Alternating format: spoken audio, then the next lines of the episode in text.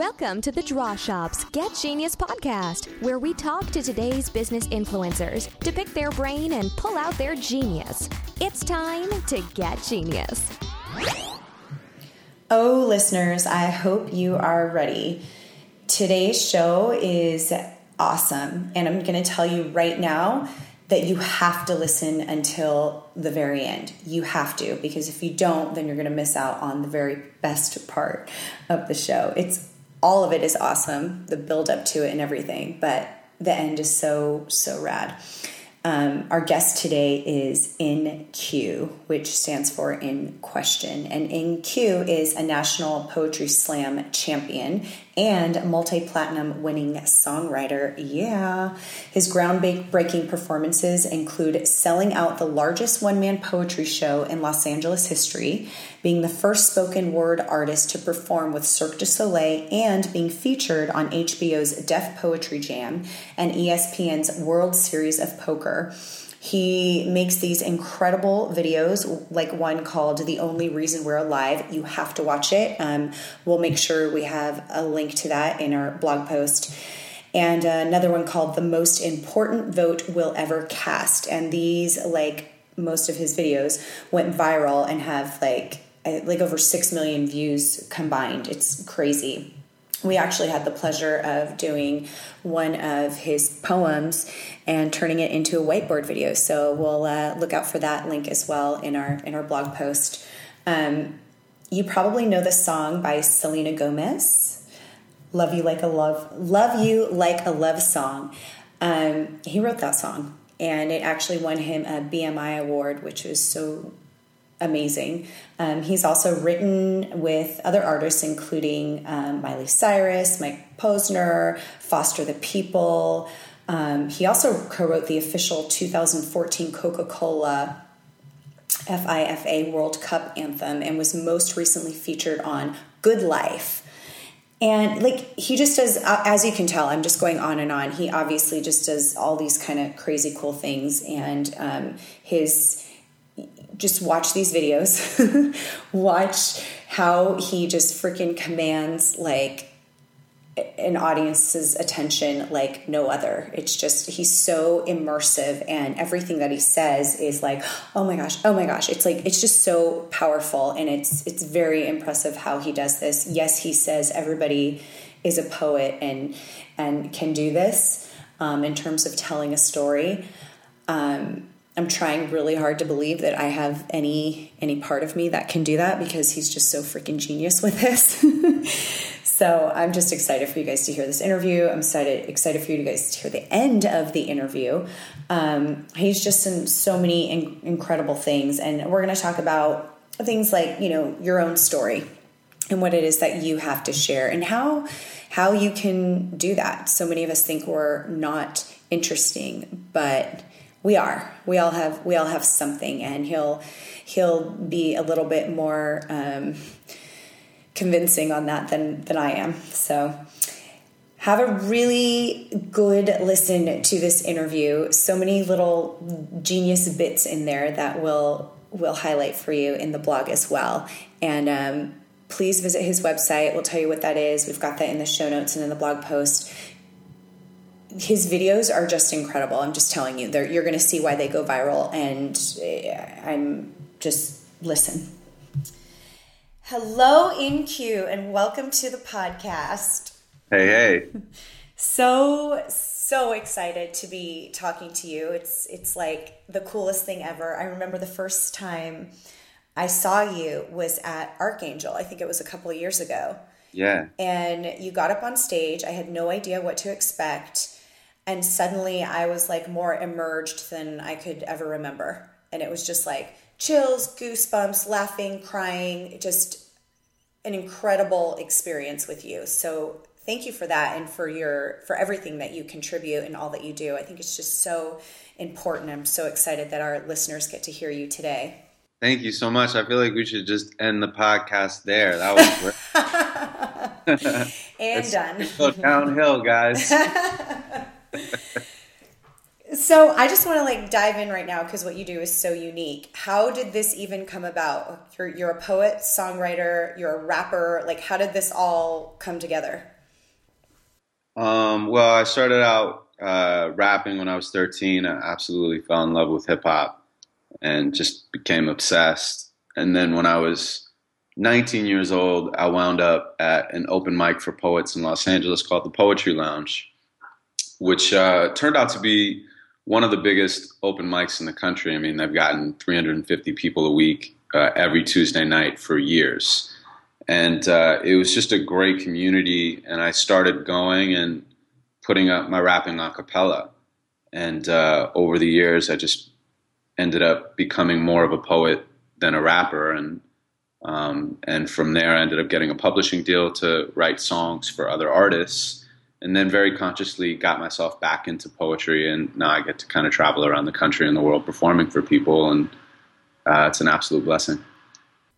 So amazing what you do. And I think what's really cool about your story, if you'll share with us, is some of the things you've you've overcome and how you turned it into um, something where you could actually give back and, and actually embrace this power that you have. I think there's so many, we hear a lot of this in the world of entrepreneurship and artists that, you know, you can take hard moments, you can take failures from the past, heartache and all of that, and to turn it to something awesome. But when you're actually faced with it, it's, it's so much harder to do. It's easy to get motivated when you see somebody else doing it, but how do you, how do you do that yourself?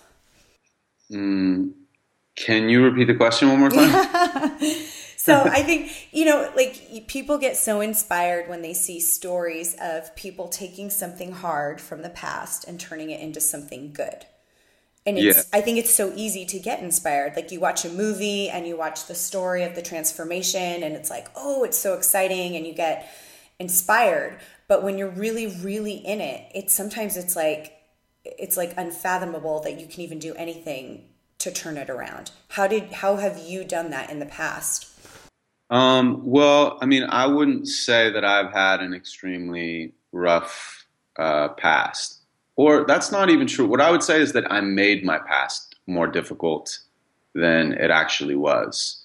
I mean, uh, I definitely went through different things, and uh, and yet, you know, I, I literally got back from Kenya two days ago. And uh, and I spent, I think, about two weeks there.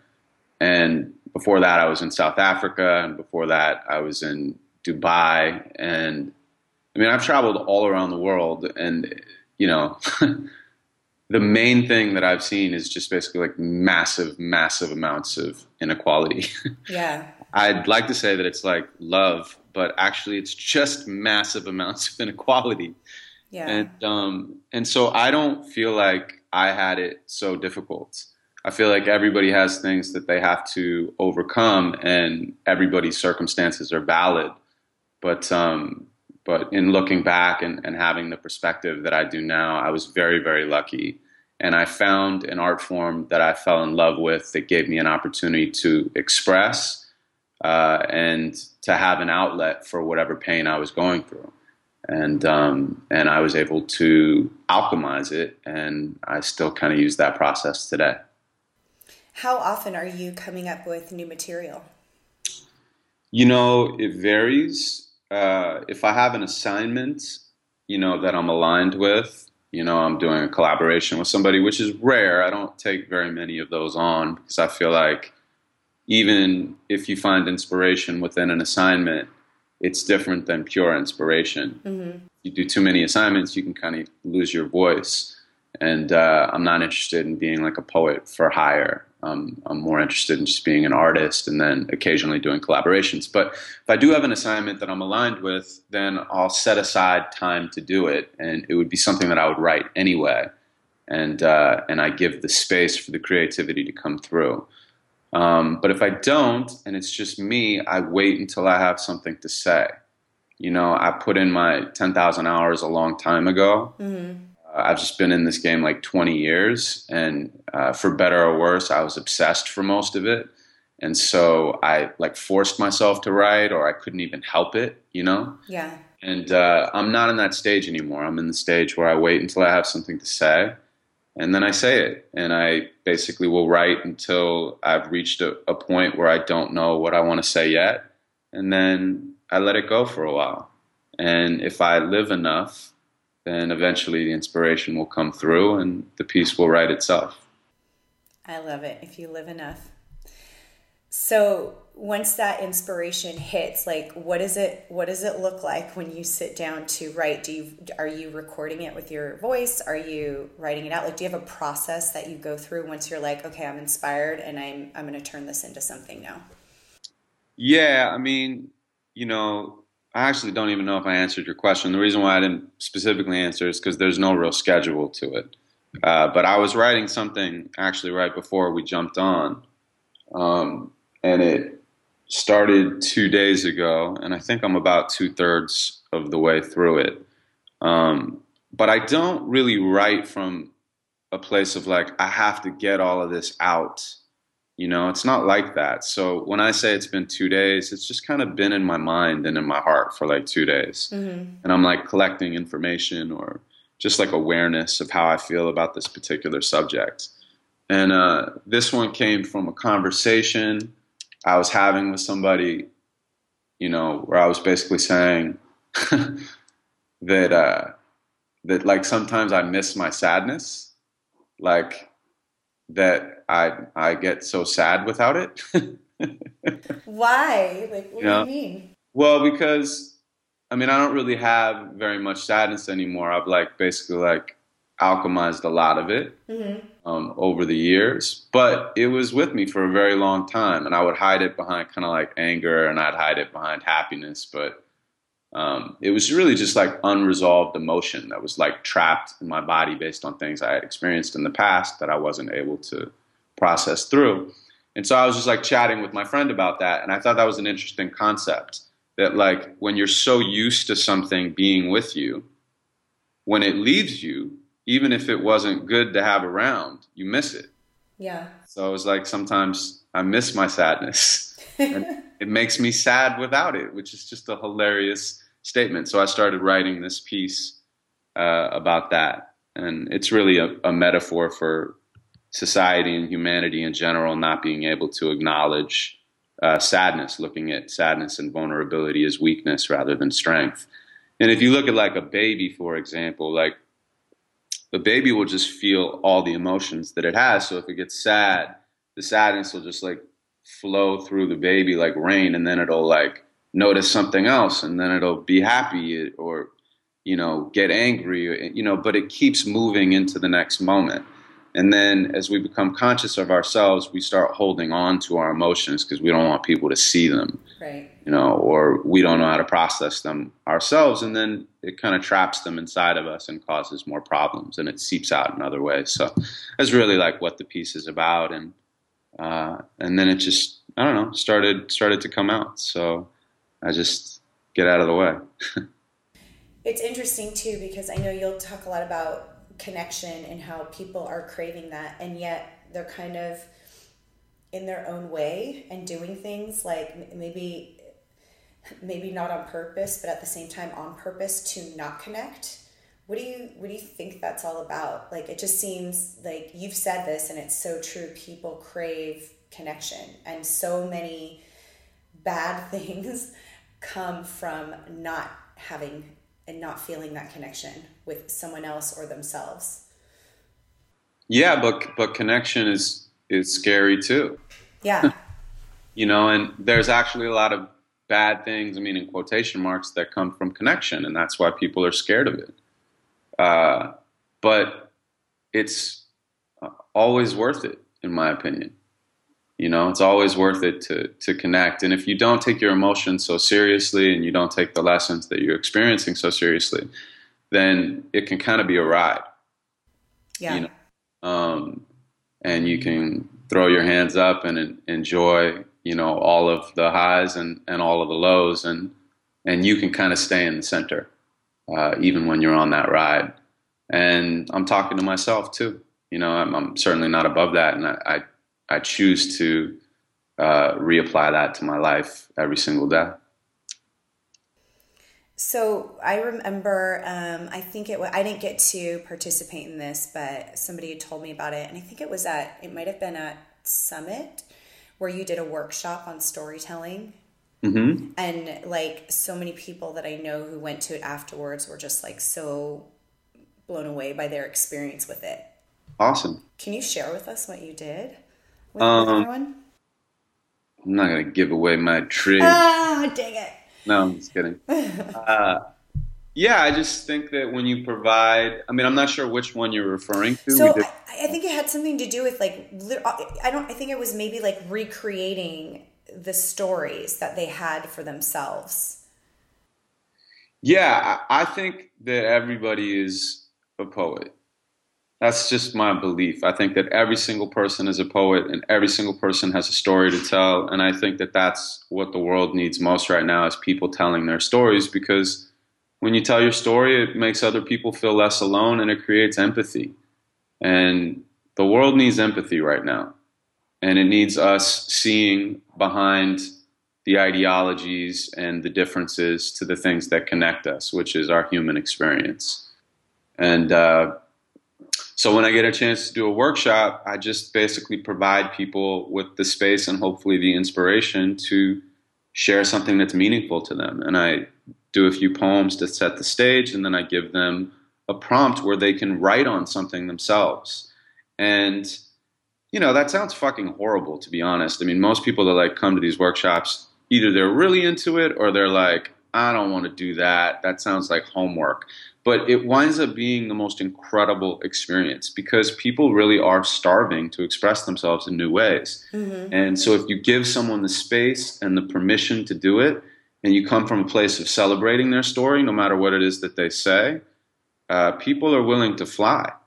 And, you know, when when you give them room to fly and, and there's no ceiling, they will go very, very high. And they will really uh, support each other in expressing whatever it is that they have to express. So people have kind of transformational experiences, and uh, I don't take any credit for that. It's just basically providing a space for them to transform themselves. I think it's so important that people, you know, include themselves, their stories, right, within within their businesses and, and their marketing, because it just, it makes people feel more connected to them. Um, but there are people that struggle with that because it's either they feel it's too personal or they're worried about being judged when they finally do it, tell a story, or sometimes they think they're just downright not interesting enough. So what, everybody's interesting. Yeah. But, but you could say that, how do you, how do you help bring that out in, you know, one of these workshops or just in one of your, somebody listening to you, like where they actually go, oh, wait, this that has happened in my life or this, you know, human experience that I've had is actually interesting. What are like the prompts, I guess? They just have to choose things that are like meaningful to them. That's really it. I mean, it, that's how I write too. You know, the poem that I was talking about earlier, you know, I'm only writing it because it's interesting to me. Yeah. You know, it's something that moved me in conversation. I paid attention and I wrote it down, and then uh, the poem started to kind of come to the surface. And uh, that's what you have to do as a writer, is just like pay attention to the things that move you. And if you're not like a writer on a regular basis, it doesn't change the formula. You just have to think of something in your life that was painful or difficult or joyous, you know, something that really like moved you. And if you write about that thing, you know, it will take on a life of its own. I think that th- those memories want to get out, you know, and they want to be shared. Um, that look, being in Kenya, you know, I was like around this tribe called the Samburu tribe, and like basically they've had the same culture for four hundred fifty years, and uh, they have various things going on in their culture that I don't agree with, but they are a beautiful, beautiful people. And one of the things is that they are a part of the land. They are like a part of the ecology. And uh, I don't know, people in cities, we basically like remove ourselves from the ecology. We remove ourselves from nature. We make ourselves better than nature, and being with these tribes people and looking at their communities, you know, how beautiful their communities are and how much they rely on each other. Uh, you know, in America, communities have almost disintegrated for the most part. And now we have these like echo chambers where we're like basically only connected to people who feel the exact same way as us. And we're never like listening to people who feel any different way. And the election is a primary example of that. Um, and communities are important that have all sorts of different opinions and feelings. And, um, I guess my point is that's like in many ways put too much pressure on like the family environment. Yeah. And, uh, and that's why I think a lot of the family environments are collapsing. It's, it's because of community. And I think community comes from shared storytelling. And so, uh, pick something that's meaningful to you and share it with somebody that you want to get close to or somebody that you're already close to, and you'll get closer to them. Um, yeah. I don't know if that answered your question. I'm just kind of talking shit. But. No, it does. I, no, I love it. What's your, do you have when you, before you perform or, or speak in front of people, is there like, is there any kind of a ritual or something that you go through beforehand? Like, or is there an expected, not, not expected, but an intention that you have? Uh, no. Not really. I mean, I, I have a ritual. I meditate twice a day. Um, I've been doing that for over a year. Um, I think quickly approaching a year and a half, and I haven't missed one. And uh, that definitely like puts me in a nice state. I have different things that I do in my life, but um, I feel like if I do those things in my life, then uh, wherever I'm performing and whenever I'm performing, I can just move into that state. Um, there's no like specific intention I have, because then I think I'm trying to control it. Yeah. And I don't, I don't want to try to control the outcome of a performance. Uh, you know, my hope is that people are able to connect and do whatever it is they want to do with the material. Um, and other than that, I think it's none of my business. Yeah. No, I like that a lot. Um, you know, I just wonder, you know, people will go out with the intention to, whether it's persuade or somehow have some type of influence. And I wonder because, you know, I interview a lot of entrepreneurs that are speakers, and there's always that, what's, what's the call to action? You know, what is it that they're going to walk away with and do? So, and because you're doing something that's different, you know, but it's, it is inspiring. I just wondered, you know, is there something that you're trying to influence? I have no agenda. Yeah. And I have no call to action, because I actually think that whoever it is that is listening will find their own call to action. Right. And I think it's presumptuous for me to put that on my audience. You know, I mean, I, I really, it's just a reflection of my experiences in my life. And I think that in that, I'm mirroring the human condition. And then in that, whatever people see is what they're supposed to see. Mm-hmm. I mean, who, who am I to tell anybody anything about their life? But I can tell them about mine, and hopefully in telling them about mine, they can see themselves. Yeah, exactly. What are, what are some of your favorite books, and who are some of your favorite thought leaders? Uh, well, I'm looking at Homo Deus. You know Homo Deus? No. That's the sequel to Sapiens. Oh, okay. I don't even know if I'm saying it right. it's, it's Homo Deus, Deus, Deus. uh, anyway, yeah, I'm reading this book right now, even though I can't pronounce the name. I can read, and it's a very good book. And Sapiens was an incredible book. It really, really affected uh, kind of how I view the world. And um, and so that's, yeah, that's the thing that I'm reading presently. Okay. Oh, you know what else I'm reading? Is uh, Trevor Noah's book, Born a Crime. Oh, okay. Yeah, I'm really, it's I'm only like forty pages in, but it's really fascinating. He's a really, really interesting guy. He's very smart, he's really talented, and he came from uh, a very specific environment. and was able to work his way out and, and you know, to basically like come into the light by being the light. Yeah. He's a really, really awesome person. And so I'm like interested in reading his book, and, and being that I was just in South Africa uh, as well, it, it partially was inspired by that, because I went and visited Robben Island where Mandela was in prison. And, oh, wow. Uh, yeah, it's a, yeah, it's a trip. So.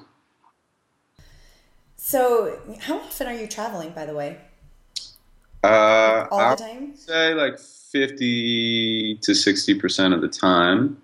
Um, well, I'd say probably more fifty. Yeah. I think okay. sixty is a bit too much. And I think if it gets to seventy, I'll just start saying no. So what are some of your favorite experiences, you know, traveling and performing? Like, are there any that stick out for you? Um, are there any that stick out? I mean, I could just talk to you about the, the ones that I just went on. Um, and yeah, like I said, I was in Dubai, which is an amazing, amazing place. Uh, people kind of say Dubai is like the... Uh, I don't know, Vegas of the Middle East. Mm-hmm. I didn't have that experience. I've gone twice this year, and uh, I have a great crew there, like a really good community. And I think like anywhere, you know, whether or not you enjoy a place is based on the people that you're with. Yeah. And there's like some local people that I know that are just absolutely incredible. And so I got a chance to like experience Dubai from uh, what their artist culture is like.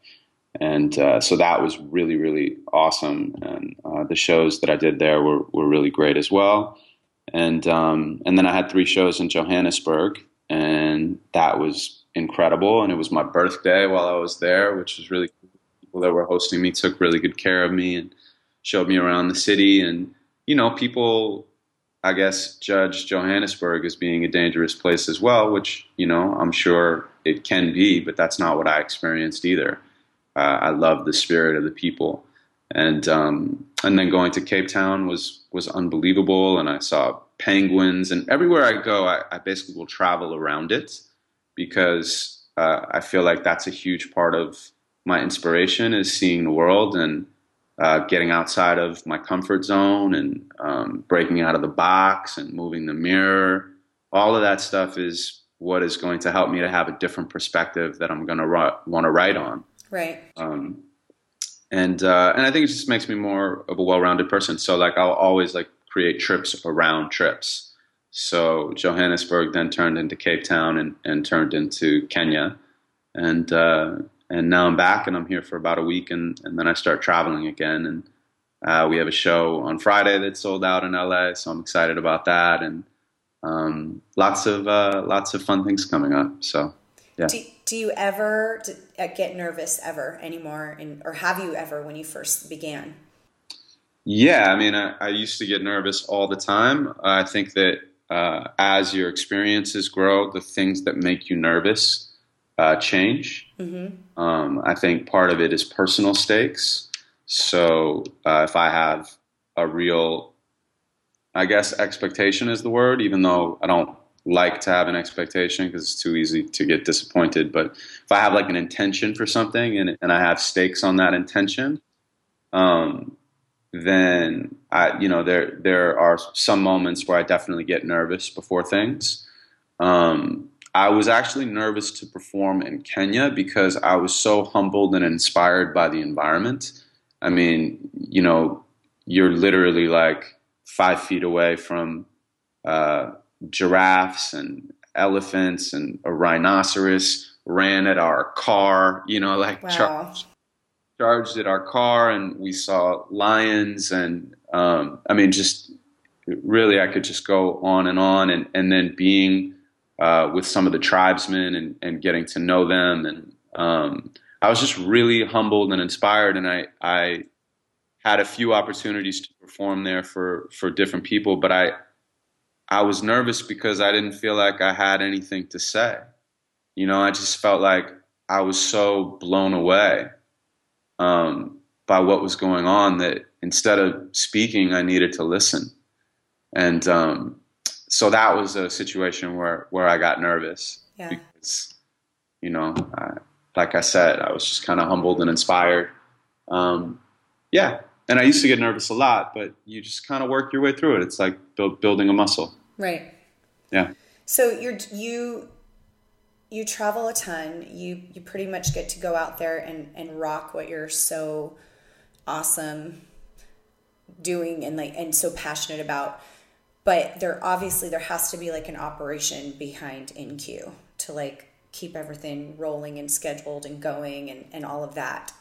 What kind yeah. of what kind of team do you have behind you?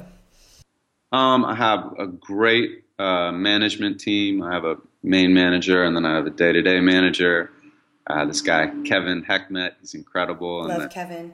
Golly, and um, and I have an assistant, which is awesome, and you know makes my life very easy. And uh, then I have a great lawyer. I'm not gonna like name everybody's names. No, no, no. Lawyer. I have like a. A production company that I have like a, a publishing deal with. Uh, so I have like a production house that I can go in and I write songs with, and then I have a publishing deal with, with a company. And, um, and then we, we have different events that we do. So, you know, we have P R, we have, uh, somebody that's starting to do social media stuff and, uh, production teams that we're working on, on, uh, we have a major, major event coming up that I'm not going to announce just yet, but, uh, but we will very soon. And um, so, yeah, it's just making sure that we're dealing with really world-class people. I think it's very easy for people to view poetry as a niche art form, and I don't see it as that. I see it as um, an art form that, you know, is really important for uh, for this modern day, you know, politically, socially, uh, for people to uh, let their voices be heard. And I think that it's just waiting for the right platform to really blow it up in popular culture. Yeah, I agree. It's, and it's, it's really incredible how just the, the rhythm, the words, all of it just, I mean, people just really immerse themselves into it instead of hearing, you know, just, there's just such a difference. There's just such a difference in like listening to you talk about something than if somebody just were to go up and give a talk. Not that they wouldn't be incredible at what they're doing as well, but there's, I don't know, you, it's just this incredible gift that you have and how you, everything kind of comes full circle and you just weave it and tie it all together. I mean, obviously listeners are, want to know the, the secret behind that, but I think it's just this organic thing that happens for you. Well, thank you. I appreciate that. I think really it's like anything else. It's just a lot of time and passion. Yeah. And play. I think the three of those things. Oh, and love. So there you go. Yeah. Time, yeah. Passion, play, and love. And if you do anything, you know, long enough with those four elements, uh, eventually you just will arrive somewhere where you just know how to do it. And and you're speaking in a unique voice because it's based on the time and the energy and the love that you've put in. Right. So once upon a time, though, it was it was just you without a whole team. Uh, yeah, but I always had various people along the way that that you know were were really supportive of me, um, and uh, I'm super grateful to that. I mean, I definitely didn't have any mentors in my life until much later, or not people that were older or more successful than me. I just had kind of communities that were mentors to me. Um, but I didn't really start creating an infrastructure for myself until maybe three and a half years ago. I was doing most of the business stuff on, on my own. And um, that was fucking stupid because I'm not a businessman, or at least I had to learn how to be a business person, and it and that was a that was a process. So um, it wasn't my my strong suit, you know. Yeah, well, I mean, and that and that's with a lot of people. We're not all good at everything, mm-hmm. and so there's there's always that transitional time, that period where it's like you are kind of wearing all of the hats to get things up and running, and then you start to really get better at delegating and hiring people and understanding the value behind having other people take care of that stuff and not you. Right. Do you have, how do you keep yourself constantly learning and growing in terms of business, even if it's not you doing it, but in terms of just having the right people behind you? Um, well, that's an interesting question. I mean, I don't know that I do anything specific. Um, I think that my philosophy on business is similar to my philosophy on creativity at this point, which is that uh, if I'm in a good place, then everything else will flow uh, very easily. Mm-hmm. And if I'm in a bad place, then everything else is going to be difficult, or at least more difficult. And so I focus most of my energy on making sure that I'm growing and I'm balanced mentally and physically and spiritually and emotionally. And I find that when I'm balanced in that way, then business ideas come very easily and creative ideas come very easily. And then I'm able to express them and figure out a strategy to, to manifest them into reality um, by taking specific actions. So it's not like I, you know, read a bunch of business books and, and try to figure it out that way. Um, more just focus on uh, myself, you know, and then everything else just kind of happens on its own. It's a domino effect. Yeah. So what are some of the big things coming up for the remainder of this year for you? Oh, I can't even, honestly. I know some you can't say. No, I wasn't oh. even. Yeah, oh, okay. I wasn't even. Uh, so we're we're doing a huge show at uh, at the Ace Theater in downtown Los Angeles. Oh, okay. Which is sixteen hundred seats, and uh, as far as I know, it'll be the biggest poetry show, you know, at least in modern L A history. Wow. And uh, and we have like literally a nine camera uh, shoots, you know, with a thirty foot crane, and we're going to be filming it and then trying to sell it as the first stand-up poetry special.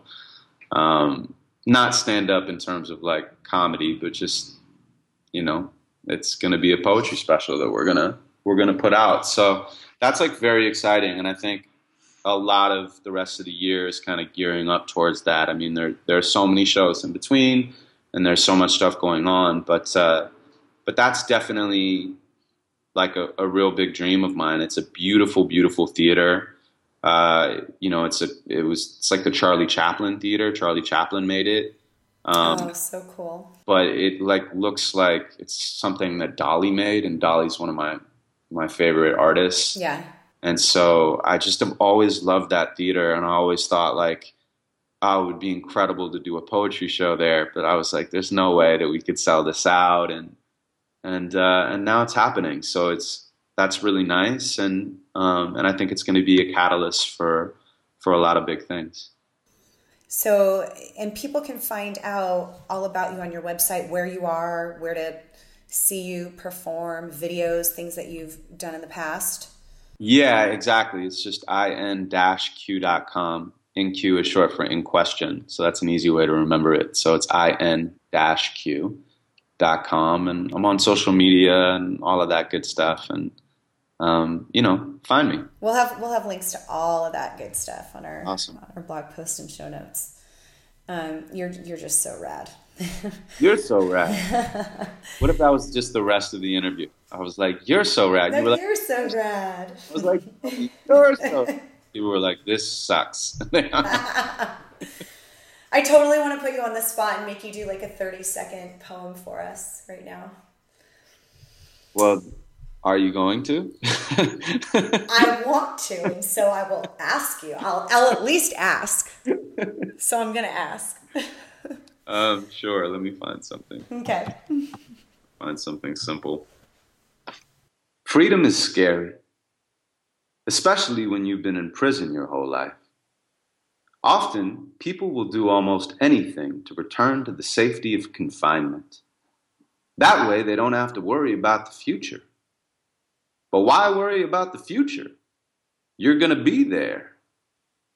At a certain point, our boundaries become chains, and our chains become shackles, and our shackles become weights, and our weights become distractions. We're actually moving backwards. Our games become addictions, so our well-intentioned boundaries become glorious restrictions.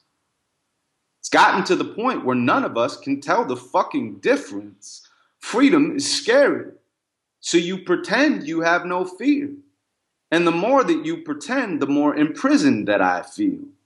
But if everyone is lying, doesn't lying become real? They say the truth can set you free, but it can also get you killed. That's why we protect the prisons that we never knew we built. Because if we didn't hate the system, then we'd have to hate ourselves. But my mama gave birth to a free man. I'm unattached to the things that I believe in. Because freedom is scary. But scary can be fun. We're so scared of being scared that it's scaring everyone. That's it. Short and simple. So, so awesome. Thank you. Thank you so much. My pleasure. Thank you for having me on. Thank you. I'm going to come see you soon. Amazing. That sounds really good. And, uh, you know, much love to your whole audience and to you and, and to Draw Shop. And, yeah, I appreciate you.